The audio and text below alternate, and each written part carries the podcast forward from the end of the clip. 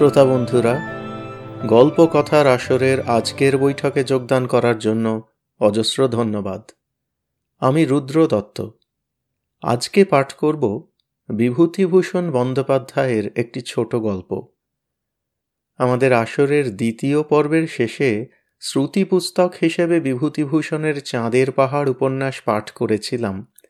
কিন্তু বিভূতিভূষণের আর কোনো রচনা এ পর্যন্ত আমাদের আসরে পড়া হয়নি। আজ তার লেখা গল্প একটি পাঠ করার আগে বিভূতিভূষণের সম্বন্ধে একটু বলে নিই অবশ্য বিভূতিভূষণের পরিচয় নতুন করে দেওয়ার কী বা থাকতে পারে। আঠেরোশো চুরানব্বই সালে বিংশ শতাব্দীর জন্মের মাত্র কয়েক বছর আগে বিভূতিভূষণ বন্দ্যোপাধ্যায়ের জন্ম। ব্যারাকপুর অঞ্চলে পৈতৃক বাড়িতে ছোটবেলা কাটে। জীবিকা ছিল প্রধানত শিক্ষকতা যা তিনি করে গেছেন আজীবন, সাহিত্যিক হিসেবে প্রতিষ্ঠা পাবার পরেও। প্রথম লেখা ছাপা হয় উনিশশো একুশ সালে। উনিশশো সালে প্রথম উপন্যাস পথের পাঁচালি প্রকাশ পাবার পরেই প্রকৃত সম্মান আর স্বীকৃতি পেয়েছিলেন বিভূতিভূষণ। তারপর থেকে লিখে গেছেন বাকি জীবন। আন্দাজ প্রায় কুড়িটি উপন্যাস আর দেড়শোর উপরে ছোট গল্প তিনি রচনা করেছিলেন। বহু কাহিনীরই পটভূমিকা ঘরের কাছে। বনগাঁও, ভাগলপুর, রানাঘাট, বিভূতিভূষণের পরিচিত অঞ্চল। আবার কিশোরদের অ্যাডভেঞ্চার উপন্যাসের পটভূমিকা সুদূর আফ্রিকা, চীন বা প্রশান্ত মহাসাগরের নামহীন দ্বীপ। পথের পাঁচালী আর তার অনুগামী অপরাজিত অবশ্যই তার সর্বাধিক পরিচিত রচনার মধ্যে পড়ে। ধারাবাহিক প্রকাশের সময়ই পথের পাঁচালী পাঠকদের অতি জনপ্রিয় হয়েছিল, আর তাঁর মৃত্যুর পরে সত্যজিৎ রায়ের নির্মিত চিত্ররূপ একাধারে বিভূতিভূষণ, পথের পাঁচালী, বাংলা চলচ্চিত্র শিল্প এবং পরিচালক সত্যজিৎ রায়কে সারা বিশ্বের দরবারে অমর করে দিয়েছিল। আজ পর্যন্ত দেশ দেশান্তরের বহু চলচ্চিত্রকার পথের পাঁচালীকে সর্বকালের সেরা চলচ্চিত্র বলে মনে করেন। কিন্তু সত্যজিৎ রায়ের ছবি পথের পাঁচালীর খ্যাতির কারণ মনে করলে ভুল হবে। পথের পাঁচালী উপন্যাস প্রকৃত অর্থেই কালোত্তর, যা সাহিত্য হিসেবে অনায়াসে বিশ্ব সাহিত্যের পর্যায়ে পড়ে। মার্টিন সিমার স্মিথ, বিদগ্ধ ও প্রখ্যাত সাহিত্য পর্যালোচক বিভূতিভূষণকে ভারতের সেরা লেখক এবং পথের পাঁচালীকে বিংশ শতাব্দীর সেরা ভারতীয় সাহিত্যের আখ্যা দিয়েছিলেন। তেমনি ভুল হবে মনে করলে যে বিভূতিভূষণের অন্যান্য লেখা কম জনপ্রিয় বা কালজয়ী। আরণ্যক, আদর্শ হিন্দু হোটেল, অশনি সংকেত এবং বিভূতিভূষণের আরও অনেক সাহিত্য কীর্তি পাঠকের হৃদয়তন্ত্রে ঠিক একই রকম নাড়া দিতে পারে এবং আজও দেয়। ইছামতি উপন্যাসের জন্য তিনি রবীন্দ্র পুরস্কার পান, কিন্তু মরণোত্তরভাবে। এই পুরস্কার প্রাপ্তির ঠিক আগের বছরে বিংশ শতাব্দীর ঠিক মধ্যক্ষণে, মাত্র ছাপ্পান্ন বছর বয়সে, মারা যান বিভূতিভূষণ বন্দ্যোপাধ্যায়। বিভূতিভূষণের লেখার বিশেষত্ব কি ছিল, যাতে বহু দশক ধরে আজ পর্যন্ত বহু পাঠকের তা এত মনোগ্রাহী, এত হৃদয়স্পর্শী হতে পেরেছে? মনে হয় বিভূতিভূষণের গল্পে মানুষের স্থান সব থেকে উপরে বলে। গল্প তৈরি হয় ঘটনা পরম্পরা দিয়ে। কিন্তু গল্পের সঙ্গে পাঠক যোগ খুঁজে পায় চরিত্রের মধ্যে দিয়ে। তাদের সুখ দুঃখ, আশা হতাশার পাঠকের মনে যে প্রতিফলন, যে সহানুভূতি সৃষ্টি করে, তার মধ্যে দিয়ে। বিভূতিভূষণের লেখায় তৎকালীন সমাজের চিত্র ফুটে উঠেছে অবশ্যই। সেই সমাজের সমস্যা, অন্যায়, বৈষম্য কোনো কিছুই ঢাকা পড়েনি। কিন্তু বিভূতিভূষণের গল্পের চরিত্ররা কখনোই শুধুমাত্র গল্পকারের পুতুল বা ঘটনা পরম্পরার নিমিত্তমাত্র হয়ে ওঠেনি। বিভূতিভূষণের চরিত্রেরা প্রকৃতই রক্তমাংসের মানুষ, আর তাদের চলন, বলন এই সবই সম্পূর্ণ স্বাভাবিক। গল্পের পটভূমিকা নেহাতি প্রেক্ষাপট হিসেবেই ব্যবহার করেছেন বিভূতিভূষণ। চরিত্রদের স্বাভাবিকতায় কখনোই ছন্দপতন হয়নি। এই অর্থে বোধহয় বলা যায়, বিভূতিভূষণ প্রকৃত অর্থেই মানবিক, মানববাদী লেখক। মানুষের অন্তঃকরণকে তিনি কখনোই কাহিনীর স্বার্থে ক্ষুণ্ণ করেননি। আর তাই বোধহয় বিভূতিভূষণের চরিত্ররা যখন কথা বলে ওঠে, আমাদের হৃদয় তাতে সাড়া না দিয়ে পারে না। কোনো চরিত্রের মুখে কোনো সংলাপই কৃত্রিম মনে হয় না। তাই তাদের সুখ দুঃখকেও অকৃত্রিম বলে অনুভব হয়। বিভূতিভূষণের পুত্র তারা দাস বাবার লেখার পর্যালোচনা করতে গিয়ে লিখেছেন যে, তিনি প্রায় কোনো খলচরিত্র বা ভিলেন সৃষ্টি করেননি। আসলে মানুষের প্রতি সত্যি মমতা থাকলে বোধহয় কোনো মানুষকেই একেবারে খারাপ লোক বলে মনে করা যায় না। বাধ্য হয়ে বুঝতে হয় যে, অতি খারাপ লোকেরও নিজের কাছে নিজের কাজের কারণ আছে, কৈফিয়ত আছে। তা স্বার্থকেন্দ্রিক হতে পারে, কিন্তু সেটা তো অল্প বিস্তর সকলের বিষয়েই সত্য। চরিত্রদের প্রতি বিভূতিভূষণের অসীম সহমর্মিতা থাকা সত্ত্বেই বোধহয় সেই চরিত্ররা এতটা বাস্তব হয়ে ওঠে যে আমাদের কাছে সহানুভূতি দাবি করে নেয়। আর সেই চরিত্র অনেক সময়েই বিভূতিভূষণ নিজেই আরণ্যক উপন্যাসকে কাহিনী বলা চলে কিনা তা নিয়ে সংশয় হতে পারে, কারণ তাতে ঘটনার ঘন ঘটা নেই। কিন্তু বিভূতিভূষণ নিজে আছেন, তার নিজের মনের প্রতিটি আবেগ, অনুভূতি, অনুরণন নিয়ে। অন্য যেসব গল্পে কোনো কথক চরিত্রের মুখ দিয়ে বলা, যেমন যে গল্পটি আজকে পাঠ করব, সেই গল্পে সেই কথকের মনের অনুভূতি গল্পের একটা অখণ্ড অংশ। আর পথের পাঁচালিও আসলে অনেকটাই আত্মজীবনীমূলক বিভূতিভূষণের সৃষ্ট অজস্র সার্থক চরিত্রের মধ্যে সর্বোৎকৃষ্ট চরিত্র বিভূতিভূষণ নিজেই। আর কথা বাড়াবো না। তার প্রতি এইটুকু শ্রদ্ধা নিবেদন করে আরম্ভ করছি আজকের পাঠ। বিভূতিভূষণ বন্দ্যোপাধ্যায়ের গল্প, মাস্টার মশায়।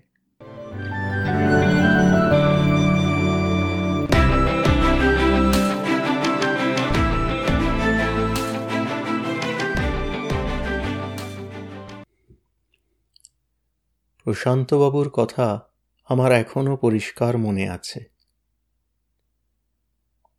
সেদিন যেন কিসের ছুটি ছিল। বিকেলবেলা আমি স্টেশনের ধারে বেড়াতে যাচ্ছিলুম। বিকেলবেলা আমি প্রায়ই স্টেশনে বেড়াতে যেতুম, বিশেষত ছুটির দিনে। হিস হিস করে স্টিম ছাড়ে খটখট করে গাড়ি চলতে থাকে, মাঝে মাঝে বিকট শব্দে সিটি দেয়।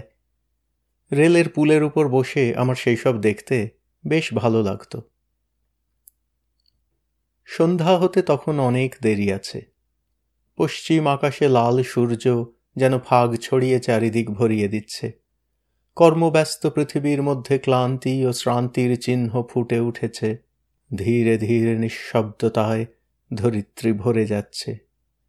আশেপাশের ঝোপঝাপ থেকে পাখিদের কিচির কিচির শব্দ ভেসে আসছে। আমি আঁকা বাঁকা মেঠো পথ বেয়ে পাকা কাঁঠালের তীব্র গন্ধে চিত্ত মদির করে ধীর পদক্ষেপে এগিয়ে চলেছি। এমন সময় কলকাতা থেকে ট্রেনখানা এসে প্ল্যাটফর্মের ধারে দাঁড়াল। সে এই দীর্ঘ পথ অতিক্রম করে সশব্দে হাঁফ ছাড়তে লাগল। মাত্র কয়েক মিনিটের জন্যে তার বিশ্রাম নেবার অধিকার। এই ক্ষণস্থায়ী মুহূর্ত কয়টির মধ্যে সকলের ওঠানামা শেষ করতে হবে। যথাসময়ে গাড়ি পুনরায় ছেড়ে দিল। সে ঝিকঝিক করতে করতে সরু ফালি লাইনের ওপর দিয়ে কুণ্ডলি পাকিয়ে পাকিয়ে ধূম নির্গত করে ক্রমে ক্রমে লুপ্ত হয়ে যেতে লাগল। তার পেছনের লাল আলোটা বহুক্ষণ ধরে দেখতে পেলুম।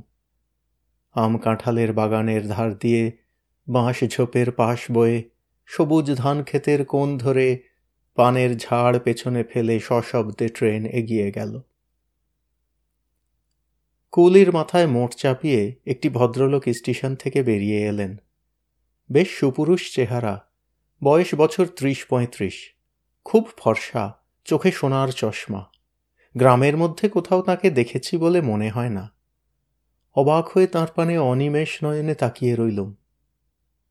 আশ্চর্য, তিনি আমার কাছেই এগিয়ে এলেন, এমনকি তিনি আমাকেই প্রথমে সম্বোধন করলেন। শোনো খোকা আমার চিত্ত পরম শ্রদ্ধায় ভরে গেল। বিনীত কণ্ঠে বললুম, আজ্ঞে? তিনি বললেন, তুমি বুঝি এখানে থাকো? বললুম হ্যাঁ। তিনি বললেন, বিষ্ণুপুর হাই স্কুল কোথায় বলতে পারো? বললুম, এই তো আমাদের স্কুল, চলুন না, নিয়ে যাচ্ছি। তিনি বললেন, ওহ, তুমি বুঝি ওই স্কুলে পড়ো? আমি গর্ব অনুভব করলুম। তিনি বললেন, কোন ক্লাসে পড়ো? বললুম ক্লাস সেভেনে তিনি বললেন, বেশ বেশ। তোমার নাম? বললুম, শ্রীমান নির্মলচন্দ্র চট্টোপাধ্যায়। কথায় কথায় আমরা অনেক দূর এগিয়ে এসেছি, গ্রামের মধ্যেই প্রায়। একটা মোড় বাঁকতেই স্কুল দেখা গেল। বললুম, ওই দেখুন, আমাদের স্কুল। ওই সাদা রঙের দোতলা বাড়িটা। আপনি কোথায় যাবেন? স্কুল তো এখন বন্ধ। তিনি বললেন আমি যাব আশু চৌধুরীর বাড়ি। আমি বললুম, ও, আপনিই বুঝি আমাদের নতুন হেডমাস্টার? তিনি স্মিত মুখে বললেন হ্যাঁ কেন বলো তো? আশ্চর্য, আমি এতক্ষণ কার সঙ্গে কথা বলেছি? প্রশান্ত কুমার মুখোপাধ্যায়, এম এ, আমাদের নবনিযুক্ত প্রধান শিক্ষক। আমি নিবিড় শ্রদ্ধায় তাঁর পদধূলি মাথায় নিলুম। তিনি আমার পিঠ চাপড়ে বললেন, থাক থাক থাক। আজও আমি সেদিনের কথা ভুলতে পারিনি। তাঁর সেই সৌম্য মূর্তি, মধুর ভাষা আমার স্মৃতিপটে দুরপনেও রেখাপাত করে গেছে। স্কুলে রীতিমতো হইচই পড়ে গেল। আগেকার বুড়ো হেডমাস্টারের পরিবর্তে প্রশান্তবাবুকে পেয়ে অনেকে স্বস্তি বোধ করল। উঁচু ক্লাসের বড় বড় ছেলেরা তো হেসেই ফুঁ করে উড়িয়ে দিল। বলল, আরে ছ্যা, ও আবার হেডমাস্টারই করবে? ডিসিপ্লিন কাকে বলে তাই হয়তো জানে না। অতটুকু হেডমাস্টারকে কেই বা মানবে? কি বলিস, বক্কেশ্বর? বক্কেশ্বর তুড়ি দিয়ে বলল, আরে অমন অবনীবাবুকে ঘাল করে দিলাম, তার আবার প্রশান্ত মুখুজ্জি এম এ মাত্র দুদিন, তারপরে দেখে নিস, বাছাদনকে বুঝিয়ে দেবো আমরা হচ্ছি স্কুলের লিডার। নে নে, ভোলানাথ, একটা গান ধর। সঙ্গীতজ্ঞ ভোলানাথ বলল স্কুলে বসে গান? বক্কেশ্বর বলল, আরে গর্দভ, টিফিনের সময় গাইবি তো, তাতে কি হয়েছে? নে, সেই গানটা আরম্ভ কর, সেই ভুলি ভুলি করি, ভুলিতে নারী। অগত্যা ভোলানাথ গলা ছেড়ে গান ধরল। গায়ক ভোলানাথের স্কুলে বেশ নাম আছে। আমি জানলার ফাঁক দিয়ে দেখছিলুম। সেখানে ঢোকবার হুকুম নেই, কারণ সে হচ্ছে বড়দের আসর। গান বেশ তালে তালে চলতে লাগল। এমন সময় কোথা থেকে হেডমাস্টার মশাই সেখানে নিঃশব্দে এসে হাজির হলেন। কে যেন ভোলানাথের গলাটা দুহাত দিয়ে চেপে ধরল। লিডারদের মুখ শুকিয়ে পাংশু হয়ে গেল। তাদের বীরত্ব আস্ফালন চিরতরে অস্তমিত হল। হেডমাস্টার মশায় ভোলানাথের কান ধরে দাঁড় করিয়ে তার দুগালে ঠাস ঠাস করে দুটো চড় মেরে বললেন, এটা বাগান বাড়ি নয়। তারপর অন্যান্য শ্রোতাদের এক এক চড় মেরে তিনি যেমন নিঃশব্দে এসেছিলেন, তেমন নিঃশব্দে সেখান থেকে প্রস্থান করলেন। লিডারদের তখন রক্ত গরম হয়ে গেছে।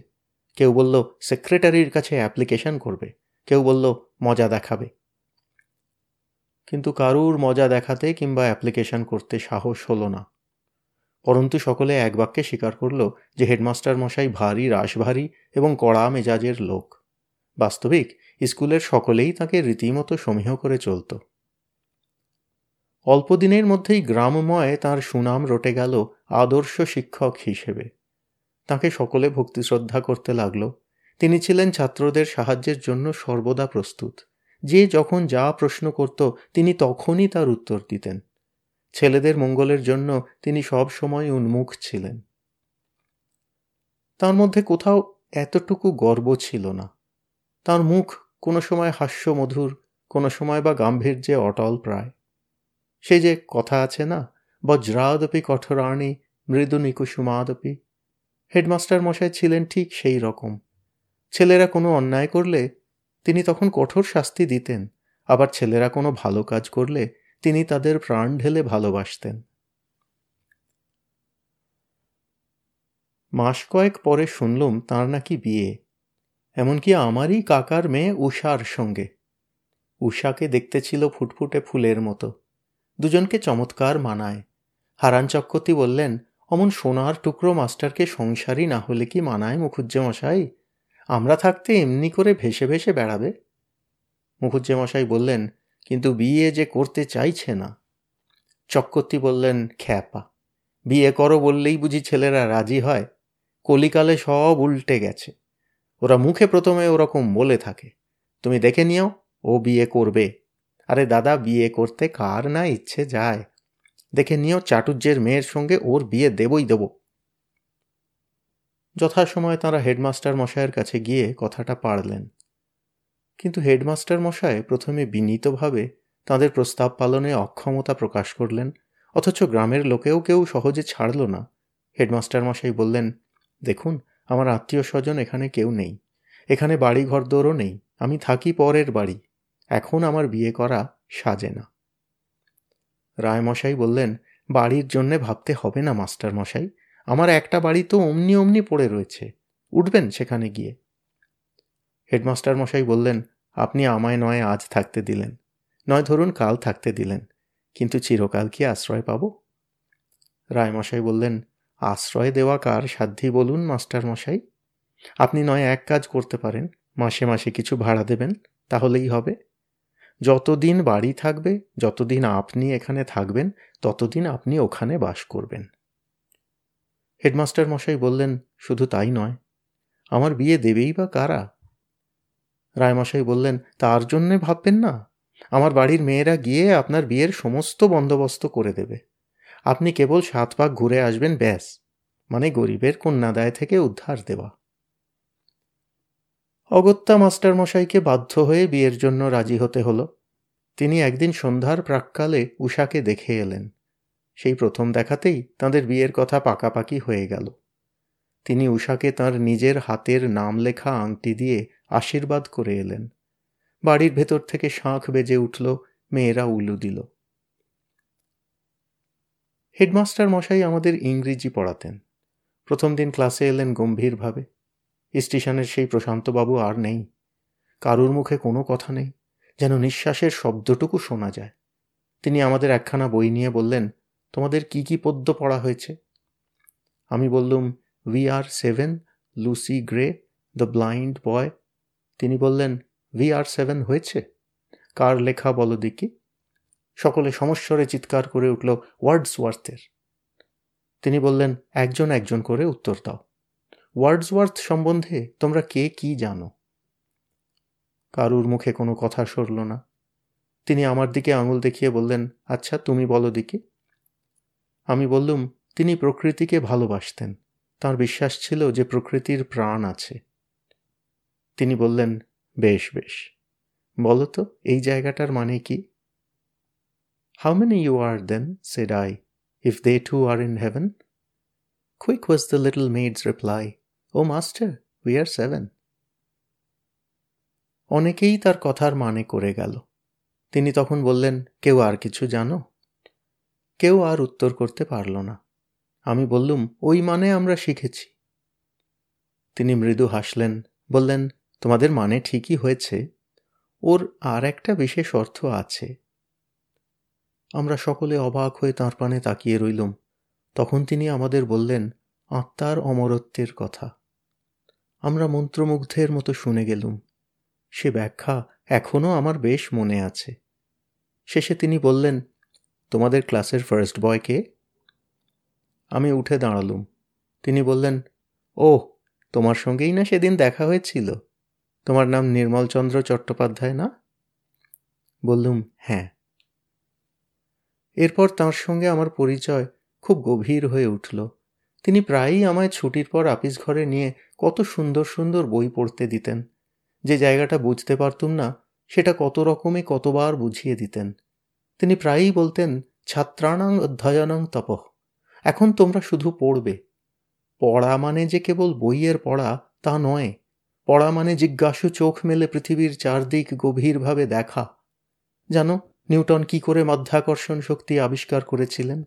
কি করে গ্যালভানি ইলেকট্রিসিটি আবিষ্কার করেছিলেন? স্নান করতে করতে আর্কিমেডেস হাইড্রোস্ট্যাটিক্সের কোন সিদ্ধান্তে উপনীত হয়েছিলেন? আমাদের চারপাশে এমন অনেক জিনিস ঘটছে যা আমরা দেখছি শুধু সাদা চোখে। তার সেই পর্দা সরিয়ে রহস্য উদ্ঘাটন করতে পারছি না। বড় হতে হলে চোখ চাই, সব জিনিস বুঝে দেখবার চোখ। আমরা পরম বিস্ময়ে তাঁর কথা শুনতুম। তিনি বলতেন, দেশ তোমাদের কাছে কিছু চায়। তোমরা দেশের কাছে বলি প্রদত্ত। দেশের মুখ উজ্জ্বল করতে হবে। প্রতিজ্ঞা করো। দেশের মুখ উজ্জ্বল করবে। আমরা প্রতিজ্ঞা করলুম। যে মাস্টার মশাইয়ের বিয়ে করবার আদৌ প্রবৃত্তি ছিল না, আশীর্বাদের পর তার মধ্যে নতুন উৎসাহ দেখা দিল। অজস্র পয়সা খরচ করে তিনি বিরাট আয়োজন করতে লাগলেন। সারা গ্রামে মহা ধুমধাম পড়ে গেল। আমাদের স্কুল চার দিনের জন্য বন্ধ রইল। কলকাতা থেকে গায়ে হলুদের আগের দিন জিনিসপত্র কিনে আনা হলো।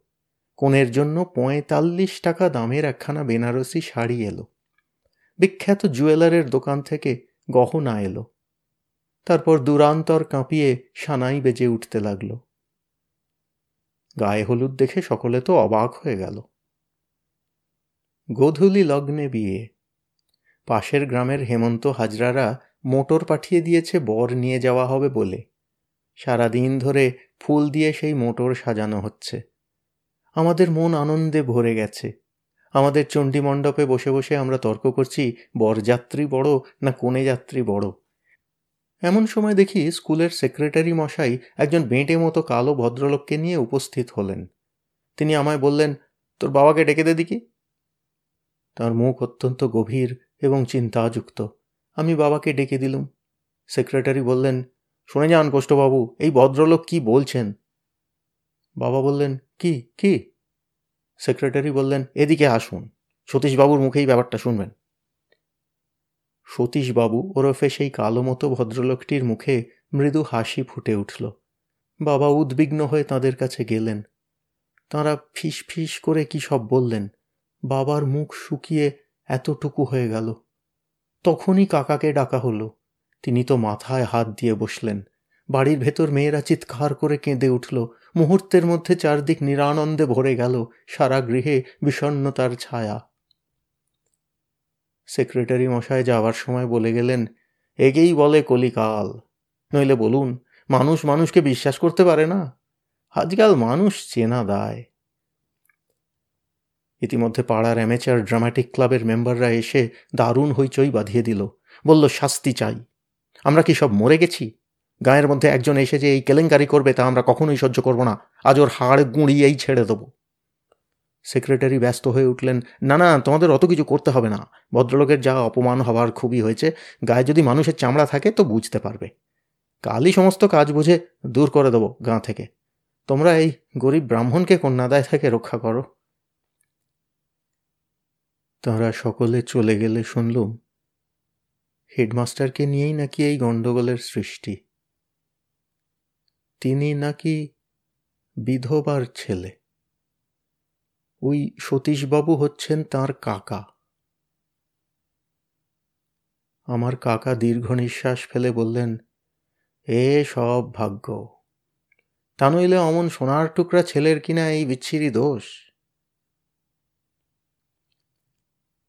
উষার বহু কষ্টে বিয়ে হলো, সেই গধূলি লগ্নেই এই গাঁয়ের মতি বাড়ুজ্যের ছেলে কিরণের সঙ্গে। কিরণ তখন সেকেন্ড ইয়ারে পড়ে। যাই হোক, বিয়েতে আমি আনন্দ পাইনি একটুও। এমনকি কোনো বিয়েও কখনো এমন বিষণ্নতার মধ্যে সম্পন্ন হয়েছে বলে আর তো আমি শুনিনি। কোনো প্রকারে সাত পাক ঘুরে মালা বদল করা আর নিঃশব্দে খাওয়া দাওয়া সাঙ্গ করা।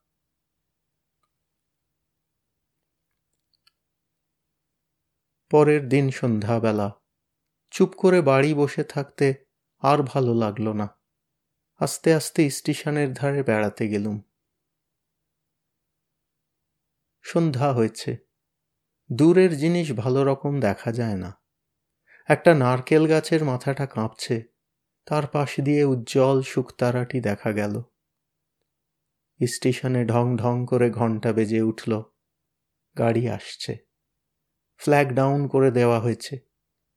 অন্যদিন হলে হয়তো ছুটে গিয়ে লাইনের ধারে দাঁড়িয়ে ট্রেন দেখতুম।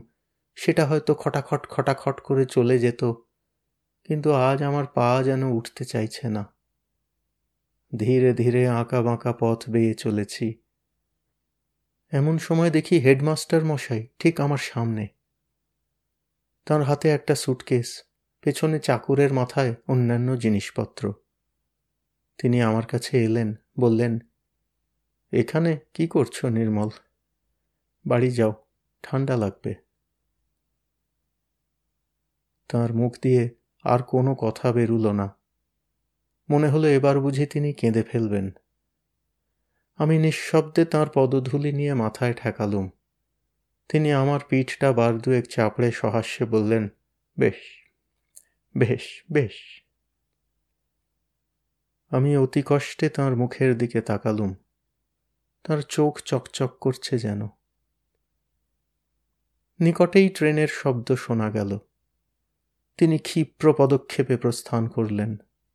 যাবার সময় বললেন, বেশিক্ষণ আর এখানে থেকো না, বিশ্রী হাওয়া দিচ্ছে। মাত্র মিনিট কয়েক ট্রেনখানা থামল, তার মধ্যেই ওঠানামা শেষ হয়ে গেল। আবার সেই দুরন্ত ট্রেন হু হু করে ছুটে চলল। মাথার ওপর দিয়ে ডানার ঝটাপটি করতে করতে একটা পেঁচা উড়ে গেল। আমার চোখ দিয়ে টপ টপ করে কয়েক বিন্দু অশ্রু ঝরে পড়ল।